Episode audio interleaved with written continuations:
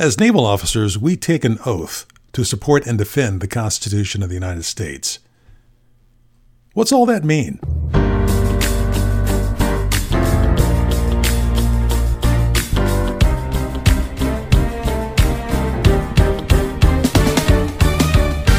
And then there's the Uniform Code of Military Justice. What's that all about?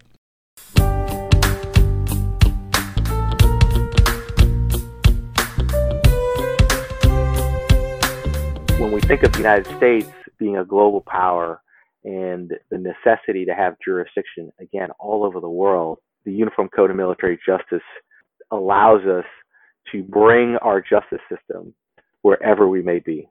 You know, if you look at the Uniform Code of Military Justice, it has application in space.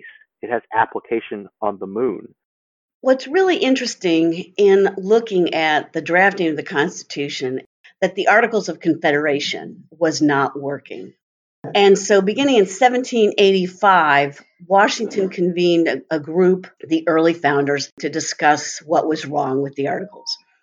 And they agreed to meet in Annapolis in 1786, so called Annapolis Convention. And at Annapolis, they decided to issue another call to meet the next year, 1787, in Philadelphia. And the purpose was to amend the Articles of Confederation. Now, here's where it gets really interesting.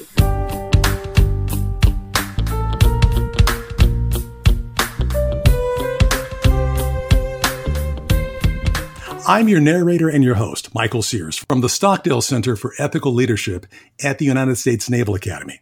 With this series of classes, we're going to dive into the Bill of Rights and why it matters to you as a naval officer. We're going to look at the history of the Bill of Rights, its connection to the United States Constitution, and how it intersects with the Uniform Code of Military Justice, the UCMJ. In 1785, Maryland and Virginia differed on the matter of rights of navigation on the Potomac River and Chesapeake Bay. A meeting on the question led to a general discussion of interstate commerce. As a result, the Virginia legislature called for a convention of all the states at Annapolis on September 11, 1786. However, only five states participated, and the convention decided that such questions could not be effectively dealt with unless the inadequacies of the Articles of Confederation were addressed. It was proposed, and the recommendation was adopted by Congress, that a convention be held eight months later in Philadelphia, Pennsylvania. In the summer of 1787, representatives from the 13 new states of the United States got together in Philadelphia. The point was to review the Articles of Confederation, which had governed the 13 colonies since its inception in 1777 and its ratification in 1781. Under the Articles, the states remained independent and separate sovereignties. They were a notoriously weak set of ideas for central governance that established a government unable to manage interstate commerce, protect federal borders, levy taxes, and defend against insurrections like Shays' Rebellion. One seminal question arose from the inadequacies of the Articles of Confederation. Was the newly founded America merely a collection of states or one united union?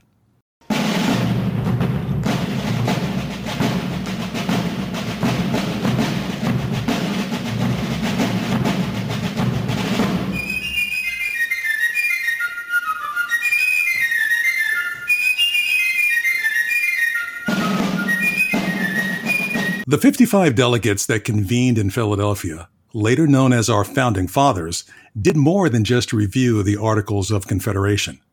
They completely ripped it apart. The founding fathers proposed a new constitution for the United States. They included a system of checks and balances between the executive branch, a legislative branch, and a judiciary. That document went much further than the Articles of Confederation ever had dared and answered that overarching question, we were to be the United States of America, one nation under God, indivisible, with liberty and justice for all. That said, the proposed Constitution left significant gaps and shortcomings in our ideals as a country, failing to ensure total equality for women, men without property, all people of color, and tragically ignoring the question of slavery. The document was not perfect, But significantly, the later introduction of the Bill of Rights and the amendment process allowed the Constitution to be, a living, breathing document, capable of correcting its inherent wrongs as the country developed and grew. In many ways, that original sin, slavery, would not be addressed until four score years later with the American Civil War. One of the things it did not specifically address, however, was individual rights. While it said what the government could do, it didn't specifically say what the government could not. And of course, it appears that it only truly applied to male citizens who owned property. The silence on the individual rights became an obstacle to the ratification of the Constitution. It would take several years of significant debate within state houses before the final ratification of the Constitution. Two groups, Federalists and anti federalist, rose to the occasion to publish and discuss the Constitution in the public square. They debated its ratification in the absence of the Bill of Rights. In essence, the new citizens of the United States demanded strong guarantees that they had not just cast off the tyranny of a despot king for the tyranny of a strong central government. The Bill of Rights was written to mollify these fears. What started in Annapolis was written in Philadelphia and finally ratified by three quarters of the states. The United States Constitution, the first national document of its kind, became the law of the land. And it is that Constitution, with its Bill of Rights, that we as naval officers pledge allegiance to. Having been appointed a midshipman in the United States Navy, do you solemnly swear that you will support and defend the Constitution of the United States against all enemies, foreign and domestic, and that you will well and faithfully discharge the duties of the office upon which you are about to enter, so help you God? But what is the relevance of the Bill of Rights and the Constitution, for that matter, to us as naval officers? Of course, we all take the oath of office on I Day. But why does that matter? And what about the Uniform Code of Military Justice? Where does that fit in with me? Where does the UCMJ fit in with the Bill of Rights? I'm joined by a distinguished panel of experts history professors, legal scholars, and Navy and Marine Corps officers, lawyers serving as staff judge advocates.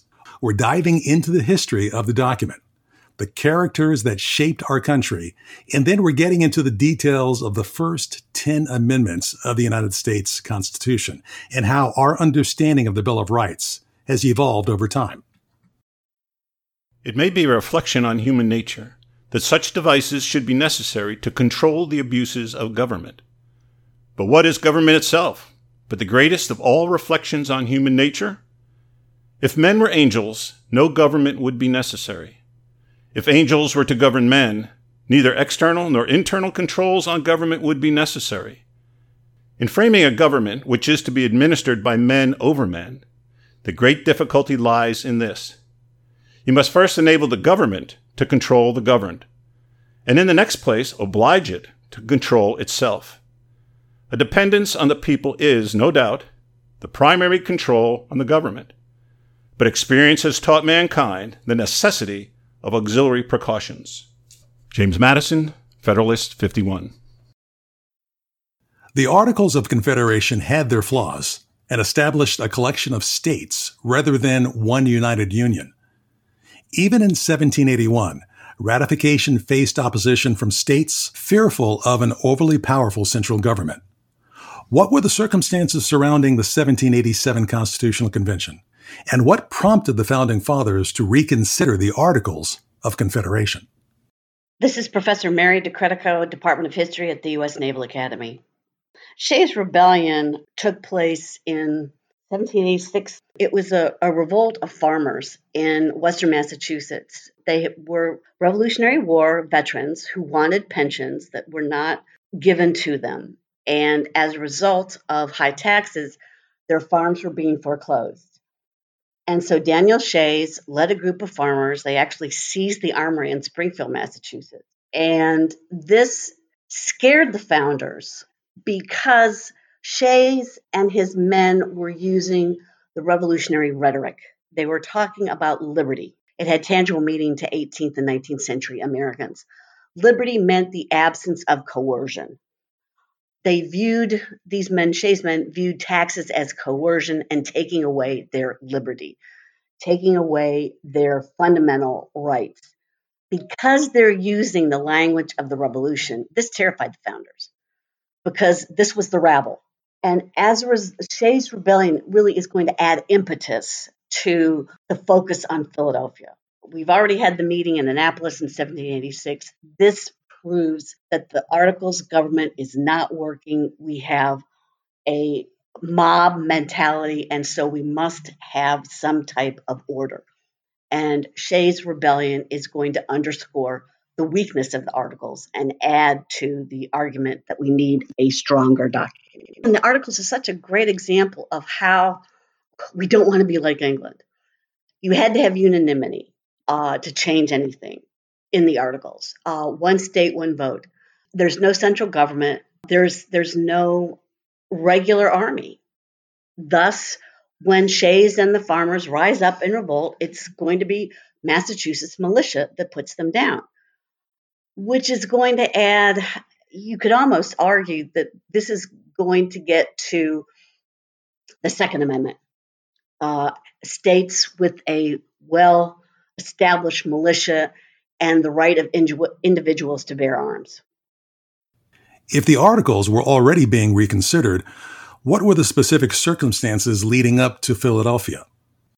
What's really interesting in looking at the drafting of the Constitution is that there was a lot of unease uh, beginning in the 1780s um, because there was a sense among some of the prominent founders, particularly George Washington, Alexander Hamilton, that the Articles of Confederation was not working. Um, and the Articles was a direct reflection of what the 13 colonies did not want as a result of their experience with Britain.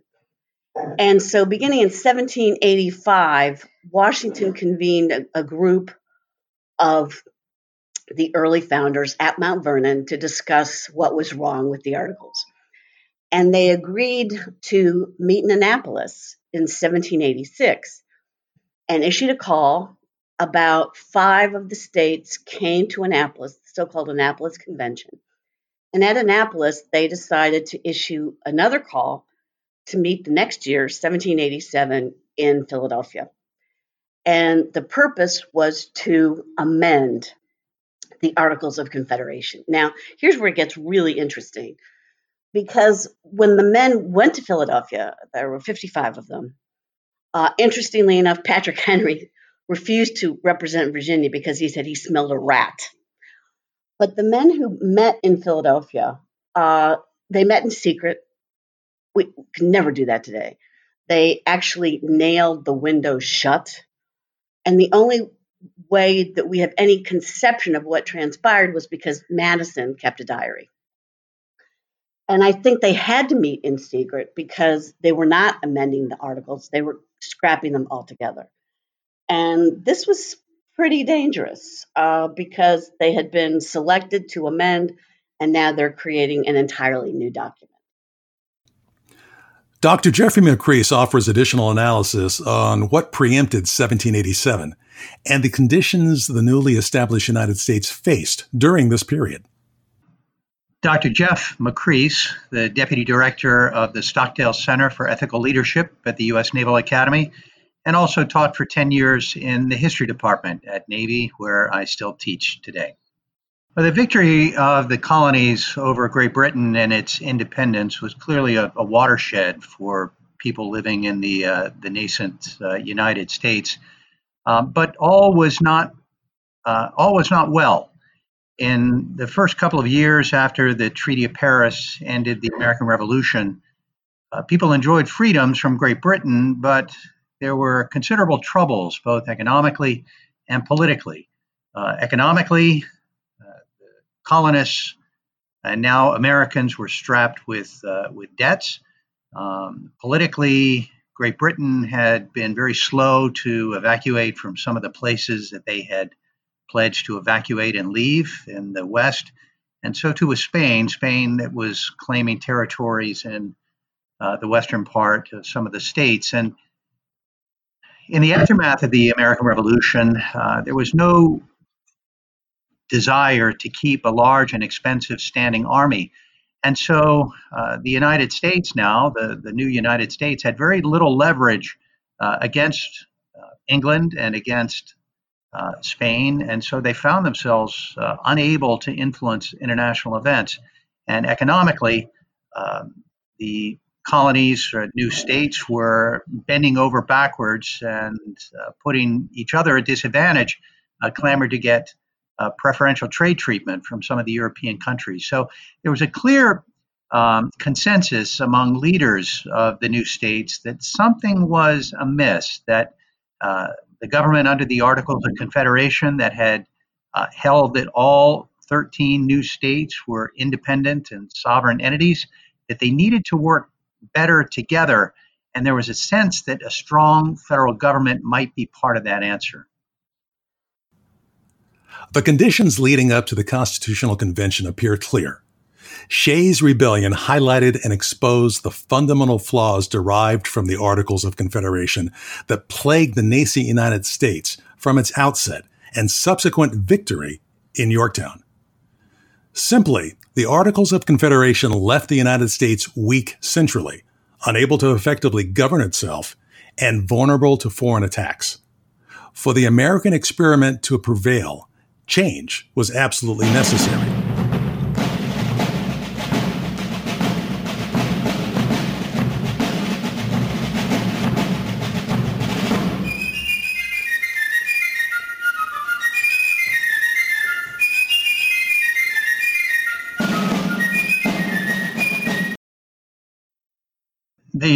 Uh, delegates to the Constitutional Convention of 1787 uh, had put together what they believed was lessons learned from antiquity and from the relatively recent past. Uh, from antiquity, in that um, the founding fathers were great students of Aristotle, of uh, Polybius, of Cicero, and the others. And from the ancients, they took this belief that there ought to be in one government a mixture of three subsystems, if you will uh, a monarchy uh, in the form of a chief executive, a, uh, an aristocracy in the form of a Senate, um, uh, assemblies or a House of Representatives, and as well an independent judiciary uh, to go along with it.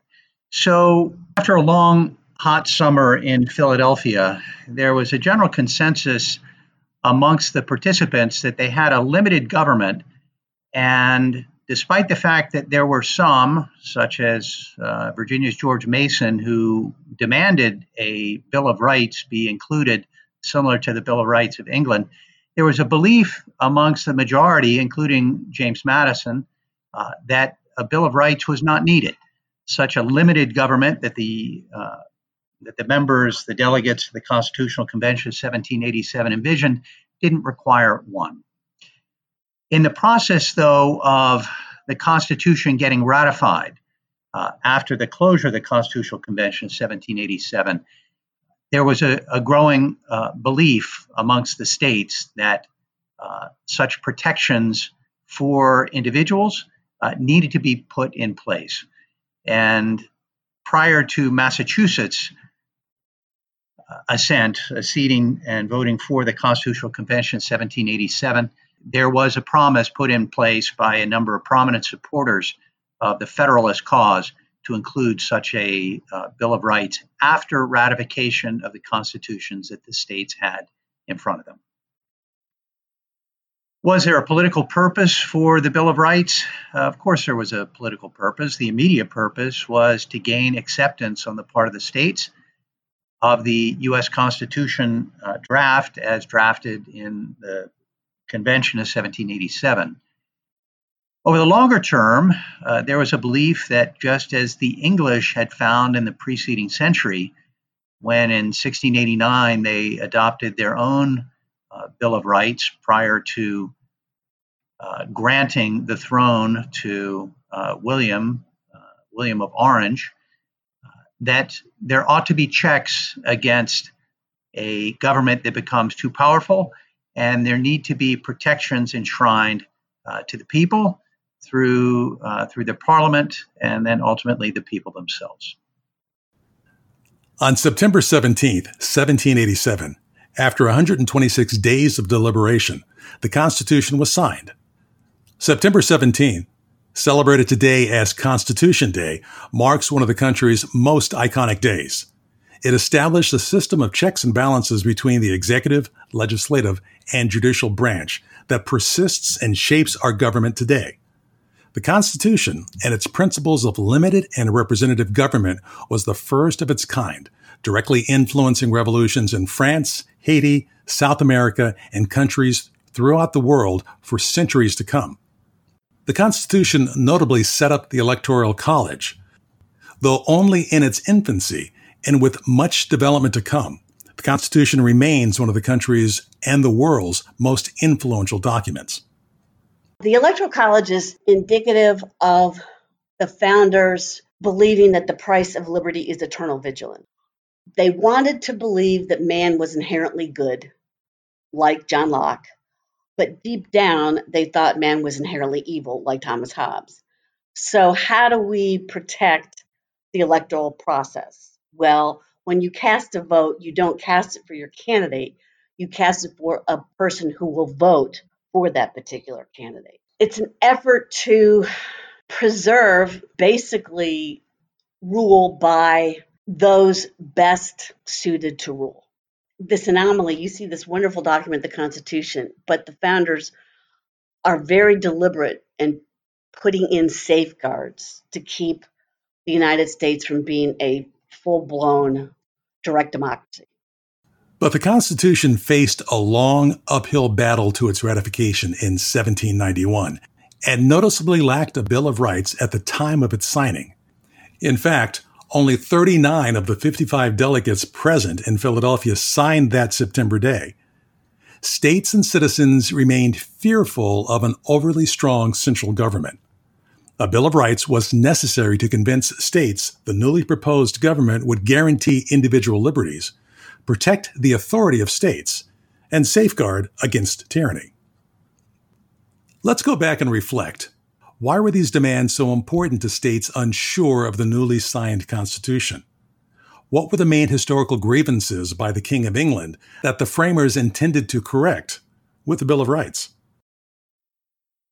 I'm Dr. Brielle Harbin. I am an assistant professor in the Department of Political Science at the United States Naval Academy. So, when thinking about the role of the influence of being under British rule on how the framers were thinking about the government going forward, one of the main things that was on the top of the brain um, was the encroachment on liberty and the overexertion of the state on individuals' lives, um, and thinking about how. Um, so this kind of traces back to thinking about uh, human nature and um, you know, Madison talks about this a lot in the different Federalist papers. Like, what do we think the tendency of men in this context is?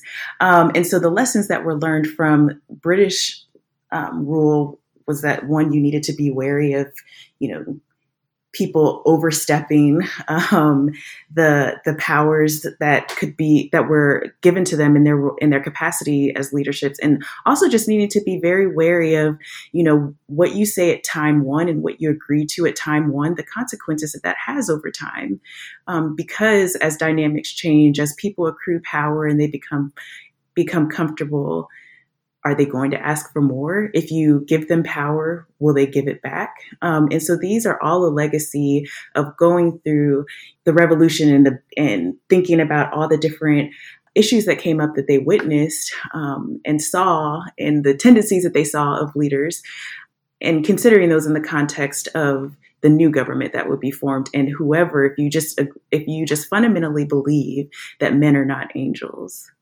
then you need to create a government that accounts for that.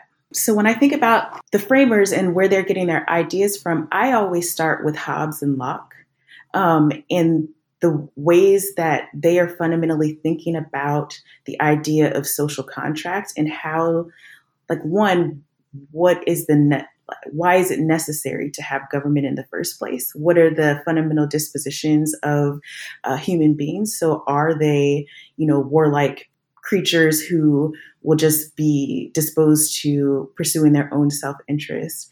Are, are they generally good people who can live together? Um, and we need to just think about the people who are the outliers. So I always go back to the Enlightenment thinkers and I start there just to provide a, orientation toward the question of what is human nature. And I think that there were disagreements about that um, during the period of the Enlightenment. And then I move into thinking about Montesquieu and thinking about the idea of separations of power. And if we, I think the framers pretty much agreed that humans tend to be dispos- uh, uh, predisposed to uh, corruption and self interest. And so once we get into that world, the question now becomes how do we create a government that takes into account, you know, the worst that the worst of people and thinks about how we can use different constitutional devices to try and protect against what we understand to be the fundamental tendencies of uh, of men. And I, am using men here, as, you know, to mean gen- people more generally, but at this time we were just talking about men.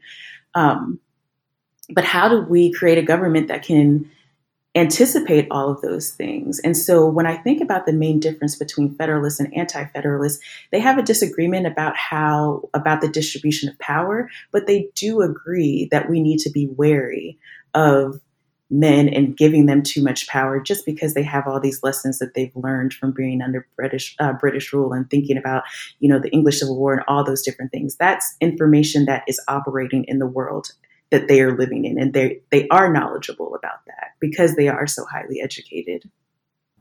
We turn to Dr. Macris to offer more historical background. Yeah, the English Bill of Rights of 1688, 1689 uh, covered a, a, number of different grievances against the English king. Um, they lamented the suspension of laws by regal authority. Uh, they proclaimed that the king can't levy taxes without Parliament's assent. Uh, they said that anyone may petition the king, right? An early form, I guess, of freedom of, of speech. Uh, any of the speeches that are given in Parliament should be free from any type of recrimination or, or penalty. Um, the king can't keep a standing army in peacetime without uh, Parliament's approval. There shall be no excessive bail nor any cruel and unusual punishment. And the, the Bill of Rights also um, suggested that everyone should have the right to uh, bear an arm, uh, bear arms, and that um, the crown can't prevent Protestants from uh, from arming themselves. So there are a number of things within the English Bill of Rights that uh, that resonate with the colonists a century later. If the framers were united in their desire to avoid the same grievances, why were these not articulated in the Constitution itself? Why was the Bill of Rights even created? Why was it written after the Constitution? What made the creation of the Bill of Rights indispensable to the Constitution's ratification? Lastly, what philosophies guided the founders in creating the system of checks and balances we know today? The Bill of Rights was written as a political compromise in what was a long uh, process of trying to ratify the Constitution. So, um, when I think about it and when I typically talk about the Bill of Rights, I use the language of political compromise, and in particular, thinking about two really powerful factions that were uh, present during the time of ratification who were on opposing sides when thinking about the Constitution that was being proposed. Um, so, the Bill of Rights, the function that it served at that time um, was it helped to create a bridge between these opposing sides uh, who had very different views on whether or not the Constitution was the way forward after the Articles of Confederation. The very short answer to that question is that it was the Bill of Rights were drafted in order to get the Constitution passed. It was a concession on the part of the Federalists to try and bring the Anti Federalist on board with um, the new proposed government or when you think about defining the Federalist and the Anti Federalist, the Federalist, the main difference between these two groups was how they uh, viewed how power should be distributed um, between states and the central government. So, under the Articles of Confederation, you had um, a form of government where the locus of power was really uh, at the state level. Um, and so, when you think about the Federalists and Anti Federalists, the fundamental dis- disagreement that they're having, particularly in the context of the Constitution, is about the amount of power that should be given to the central government versus the state government. The Federalists believed that we needed, especially after seeing the Articles Confederation uh, not work, not be very efficient uh, for so, uh, for solving governance issues, we needed to have a stronger uh, centralized government. And the Anti-Federalists uh, believed oh, well, hold on a second. We have this whole history of thinking about abuse of power. Um, and they were really, really wary of having too strong of a centralized authority um, uh, because they believed it would come at the expense of interest at the state level. Professor Harbin helps us understand that the Bill of Rights functionally served as a political compromise between the Federalist and the Anti Federalist. Now the question begs how did the difference between these two factions play out and develop? The Bill of Rights is is a fascinating document in and of itself. And it had to be crafted because of the delegates, many of them would not sign the Constitution without a Bill of Rights. Um, George Mason of Virginia argued that the states had constitutions that enumerated basic rights, but uh, others, Edmund Randolph, uh, Elbridge Gerry, said no, we must have them spelled out. And here's where you get the divide between pro Constitution, the Federalists, and no Constitution without a basic enumeration of rights, the Anti Federalists. And basically, several key states, Virginia, and New York, uh, the two biggest and most prominent, basically said, we will not sign this document unless we have an enumeration of basic civil liberties. And the debate was, well, how can we possibly be so specific? And in order to avoid this impasse, George Mason and James Madison basically sat down and wrote the Bill of Rights, the first 10 amendments to the Constitution. And that enabled the Constitution to be ratified December 15th, 1791. But you can see it took four years between the convening of the Constitutional Convention and the writing of the Bill of Rights to get this document approved by three quarters of the states. After the decision to add the Bill of Rights to the Constitution, what were the largest barriers to the 1791 ratification? What steps were taken to achieve the three quarters approval for ratification? And how did the Bill of Rights help? Toward the end of the Constitutional Convention of 1787, there was a, a group of people who believed that there needed to be a Bill of Rights within the Constitution. The majority, including James Madison and Alexander Hamilton, believed that the design of the government that they had put together in Philadelphia constrained the central government enough that a Bill of Rights wasn't needed. However, uh, quickly in the process of getting the states to ratify the U.S. Constitution, it became apparent that to get the required number of states to approve it, that they were going to need to provide protections uh, in a Bill of Rights. So that really was the proximate cause for why the Bill of Rights came up. And those Bill of Rights would be voted on and adopted shortly after uh, the requisite number of states approved the U.S. Constitution. Dr. Macris establishes the Bill of Rights as the proximate cause to achieve ratification, but barriers continued to persist.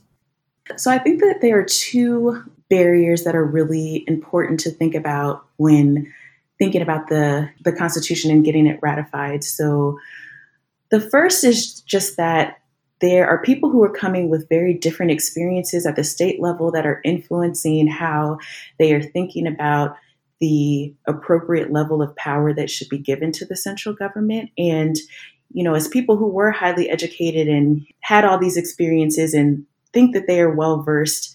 There's kind of, I laugh and say sometimes you can have two highly educated people with PhDs who just disagree about things and see the world differently. And so, one of the largest barriers that I think is just that you had really smart people who just fundamentally saw the ideal way forward in different ways. And I think the Federalists and the Anti Federalists, they had good points um, when thinking about issues of representation, when they think about issues of the role that states should play vis-a-vis the central government. And so I think because both the Federalists and Anti-Federalists had good points that they were raising at the time, we never really see a resolution of the question of how power should be distributed when we're thinking about states versus the central government. This is still something that we hear echoed in political debates today when you hear people talking about um, federalism, when you have people talking about, uh, in the context of the pandemic, uh, whether or not the federal government should be able to create a policy that says everybody should have to wear a mask, or if that should be something that's left to the states that's essentially a question that echoes the concerns or the thoughts or the ideas of federalists and anti-federalists and then also the question of whether or not there should be a small government or bigger government. That maps onto thinking about republicans and democrats and how they just have very fundamentally different visions on governance. You know there are arguments that can be made smart arguments on both sides but at the end of the day they're just at their core disagreements about the role of government, the vision of government, the implementation of government. And those can be traced back to these initial conversations that we see at the Constitutional Convention. Now, the other thing, the second barrier that I think is really something that's operating at the background it's just that we know that we, the country, is considering these issues of representation, of liberty, but in the background, we have slavery. In the background, we have indigenous people whose, you know, land has been taken. And so it's a fundamental contradiction in American political development that people who are so afraid of, you know, the rule, you know, King George and having their freedoms encroached on were making all these decisions and having these conversations about the way forward while really kicking the can down the road on this question of slavery. And so, you know, we see the compromise made with the, you know, in the revolutionary moment that we don't include the passage on slavery that Jefferson crafted. So we're kicking it down the uh, kicking the can down the road again. So now we're coming back to the question in the context of the uh, of the Constitution, and we see that slavery doesn't actually appear in the Constitution. We see slaves being described as other. I think it's other persons, and we're seeing that you know slavery can't be outlawed by Congress until 1808. We're seeing that slaves have to be returned, even though there's this contradiction of we want to have state centered power and states to have autonomy. We're saying that, well, even if a, a slave gets to a free state, by the conversations and uh, decisions that we're making at the Constitution, that slave has to be returned no matter where they are. So, in complete ways, there was this sidestepping of this question that has to be resolved if you are really going to be true to the definition of liberty of freedom. And that's why we you know fast forward 80 you know 80 years get to the civil war which becomes you know a fundamental divide you know literally the union breaking apart and get to having to return to the question because there were these compromises that were made but they were incomplete. Getting to the civil rights movement and thinking about giving African Americans and women and giving them additional rights, it's still work that's incomplete. And so the same barriers or the same challenges that the people at the Constitution were Constitutional Convention were facing are ones that we're still grappling with today. And the work is still incomplete. The question of slavery, the United States' original sin, could not forever be ignored, and the Civil War stands testament to. But in the critical years between 1787 and 1791, the Federalists and the Anti Federalists agreed to address the question later down the road. The Bill of Rights did not offer the protections it guaranteed to every citizen, but it still functioned as a necessary political tool to eventually achieve ratification. Without it, ratification would never have happened.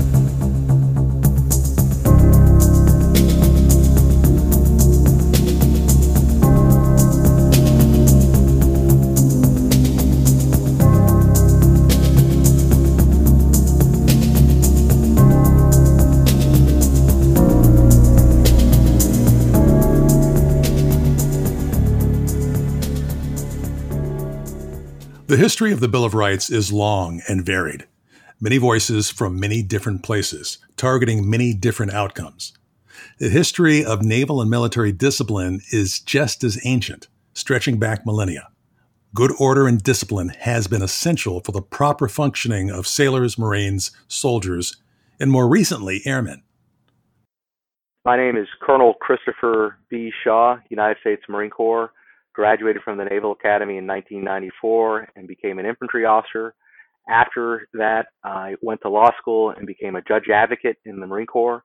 Currently, I'm serving as the staff judge advocate for Marine Corps Combat Development Command the history of the Uniform Code of Military Justice uh, goes starts with the history of the United States. Uh, back in 1775, the Second Continental Congress established 69 articles of war to govern conduct of the Continental Army. Once the revolution was over and the Constitution was ratified, the United States Congress created in Article 1, Section 8, the power of the Congress to regulate land and naval forces. And then a couple years later, in 1806, the United States Congress enacted 101 Articles of War. And they also created the Articles for the Government of the United States Navy. These uh, two uh, Articles of War and the, the governments of the United States Navy really were in place up until 1950 and actually World War II was was governed under the Articles of War and the Articles of the Government of the United States Navy, commonly referred to Rocks and Shoals. After World War II, the Uniform Code of Military Justice comes into its own. Some of the features of the Uniform Code of Military Justice are you get defense counsel, you get military judges, you get appellate rights. And really, from the 1950s until now, you have almost like pendulum shifts in the Uniform Code of Military Justice with powers going to commanders and powers going to accused up until now. And you have a Uniform Code of Military Justice which slightly has more powers uh, towards the commander. I'm Lieutenant Commander Liz Jarzik, JAG Corps, United States Navy. I'm an assistant professor of military law in the Leadership, Education, and Development Division. I'm also the law section head here at the United States Naval Academy. So, the history of the UCMJ is that it was enacted by Congress in May of 1950 and went into effect about a year later. And it's called uniform because for the first time in American history, all of the service branches were going to be bound by the same rules and procedure. Prior to that, uh, the Army had its own code of regulations. They fell under what was called the Articles of War, and the Navy used what was informally called rocks and shoals, uh, a fleet term that was used to describe the articles for the government of the Navy which governed us for most of our early history and was relatively unchanged for a very long period of time. So, if there is a different code for military jurisprudence and discipline, and if it is even more ancient than the U.S. Constitution, why do we keep it? We have the Constitution now. Why not let the civilian system rule the naval service? We're joined by Commander Mark Nevitt, United States Navy Judge Advocate General Corps, retired the Distinguished Military Professor of Leadership and Law at the United States Naval Academy. So why why do we have it? I think that the military is, is sort of different from society, has a different mission, a national security mission, maintain good order and discipline, and to promote the efficiency and effectiveness in the military establishment. So it's different from the civilian system's goals, especially this focus in the military justice on good order and discipline, there, there's crimes in the military that just don't apply if you're at the Anne Arundel District Attorney's Office. absent without leave, desertion, failure to obey an, obey an order. You need to have some accountability or mechanism to ensure good order and discipline. And, and the second thing that's really key to the U.S. military justice system is this notion of the convening authority. The convening authority is a commander, a line officer, a non lawyer who really is invested with the adjudicatory power, the power to send cases to courts martial and oversee the system of justice. The convening authority is advised by a JAG or staff judge advocate, a lawyer, but it's not the local district attorney or U.S. attorney that's making the decisions. Um, it's the convening authority, which centralizes the role of military justice related to the broader mission that a commanding officer or convening authority has over any kind of military operation.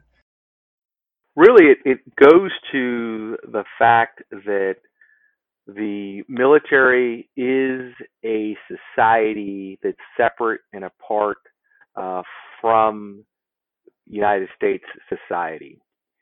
And the theory, because it is a theory, because you could do it another way, and there's other countries that do it other ways. But in the United States, the theory is that because the goal is to protect the nation and we are protecting the nation all over the world, so we have to bring our jurisdiction all over the world, and that the martial life is different than civilian life, that you need a system that's separate and apart. Despite the fact that the system is separate and apart, there are, are many similarities in those systems. So if we look at the military rules of evidence, they are very similar to the federal rules of evidence. When we look at uh, civil procedure, you know, there are some similarities to uh, the military system. And if you, and actually, if you went into a military courtroom, despite folks being in uniform, the courtroom is very similar to civilian courtrooms. Another piece of this, though, is that this doesn't have to be this way. So there are some countries where there isn't a separate military system, where their soldiers and sailors and marines and airmen are actually subject to the same civilian law and the same civilian penalties as civilians. But when we think of the United States being a global power and the necessity to have jurisdiction, again, all over the world, the Uniform Code of Military Justice allows us to bring our justice system wherever we may be. You know, if you look at the Uniform Code of Military Justice, it has application in space. It has application on the moon.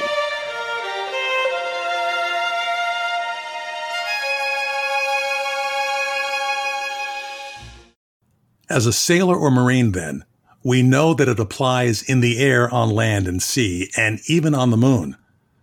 But what about when we're off duty? So, at all times, um, 24 7, 365, if you are a military active duty officer, and the reserve rules are quite complicated, so we'll just keep it simple with uh, midshipman at the Naval Academy, the UCMJ does apply to him or her. Um, you are seen as representing the military at all times. You never, you may take the uniform off physically, but symbolically, you never really take it off as, as a representative of the U.S. Armed Forces. And so I think that the UCMJ is unique in criminal law in that it applies again 24 7 and it applies worldwide. So if you stop at the 12 nautical miles territorial sea of the United States and go to Europe, the UCMJ still applies. If you take a cruise to Antarctica, the UCMJ still applies. It sort of reinforces this notion that the military and the military member is sort of always on duty, ready to be called to do whatever the nation's bidding is. So, we have two systems. Where is the connection? Is there a connection between the UCMJ and the U.S. Constitution and the Bill of Rights? And if so, how does the UCMJ play with the Bill of Rights vis a vis all citizens, in uniform or not? The Bill of Rights, being constitutional law, right, is part of the supreme law of the land.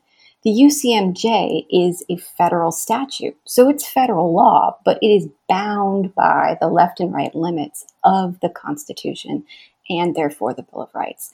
So the interaction really is that nothing that the UCMJ sets out to do can run afoul of those left and right limits that are in the Bill of Rights. Driving is a privilege, actually, not necessarily a right. So my ability as the government to limit your privilege is going to be a little bit broader than my ability to limit your no kidding constitutional right. And the word I would use to describe how the Bill of Rights and the UCMJ interact is that it's not so much about what the UCMJ does to the Bill of Rights, but it's about how courts interpret the Bill of Rights when the government entity that's trying to do something is the United States military. So the Supreme Court and lower federal courts, when they are looking at constitutional challenges to some military policy or some aspect of the UCMJ, are going to be more persuaded by the government's arguments that, hey, this is really no kidding necessary to limit this person's right in the interest of good order and discipline by virtue of the fact that we are this specialized society. The government is going to be accorded more deference in trying to, to an extent, limit your exercise of your rights under the, the Bill of Rights. Now, it's not carte blanche. They don't have a blank check to do anything that they want to us as service members, but they are going to have a little bit more ability to control what we do because of that very high deference that the courts give the military. So, the Constitution and its applicability to military members, there is no explicit carve out exception for the military in the Constitution. There's nothing in the Constitution that says Bill of Rights does not apply to military members, right? Um, so the Constitution does apply the Bill of Rights, all seven articles, all 27 amendments, does apply to military members. Um, but there's certain exceptions and limitations and restraints on that. Um, the Bill of Rights First Amendment due process protections against unreasonable search and seizures are again all apply to military members, but the military is still given great deference uh, how it is implemented, particularly if uh, a law, a regulation that the military has relates to a military purpose, that notion of good order and discipline, the military mission. So the courts, when looking at uh, how the military uh, is in, implementing the constitutional rights, will look at well, is there a relation on how you restrain those rights to a military purpose? To, does it relate to uh, a broader military mission? Does it recognize that the military is a specialized society?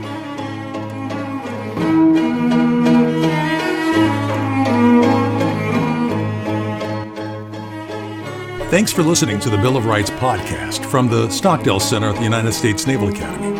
This is a series of presentations that covers the interconnections between the U.S. Constitution, the Bill of Rights, and how the Uniform Code of Military Justice relates to each other. Tune in for the rest of the series covering freedoms, criminal procedure, courts, trials, and enumerated rights, among other things. You raised your hand in an oath to the Constitution the first day you got here. Make sure you know what it means. These podcasts are brought to you by the Stockdale Center for Ethical Leadership. I'm Michael Sears, the Director of Leadership Innovation, and I'm with my partner Ensign Aidan Riley. We wrote, edited, and produced this series. Would also like to thank our guests Professor Mark Nevitt, Professor Jeff Macris, Professor Mary DeCritico, Professor Brielle Harbin, Lieutenant Commander Elizabeth Jarzik, and Colonel Christopher Shaw, United States Marine Corps.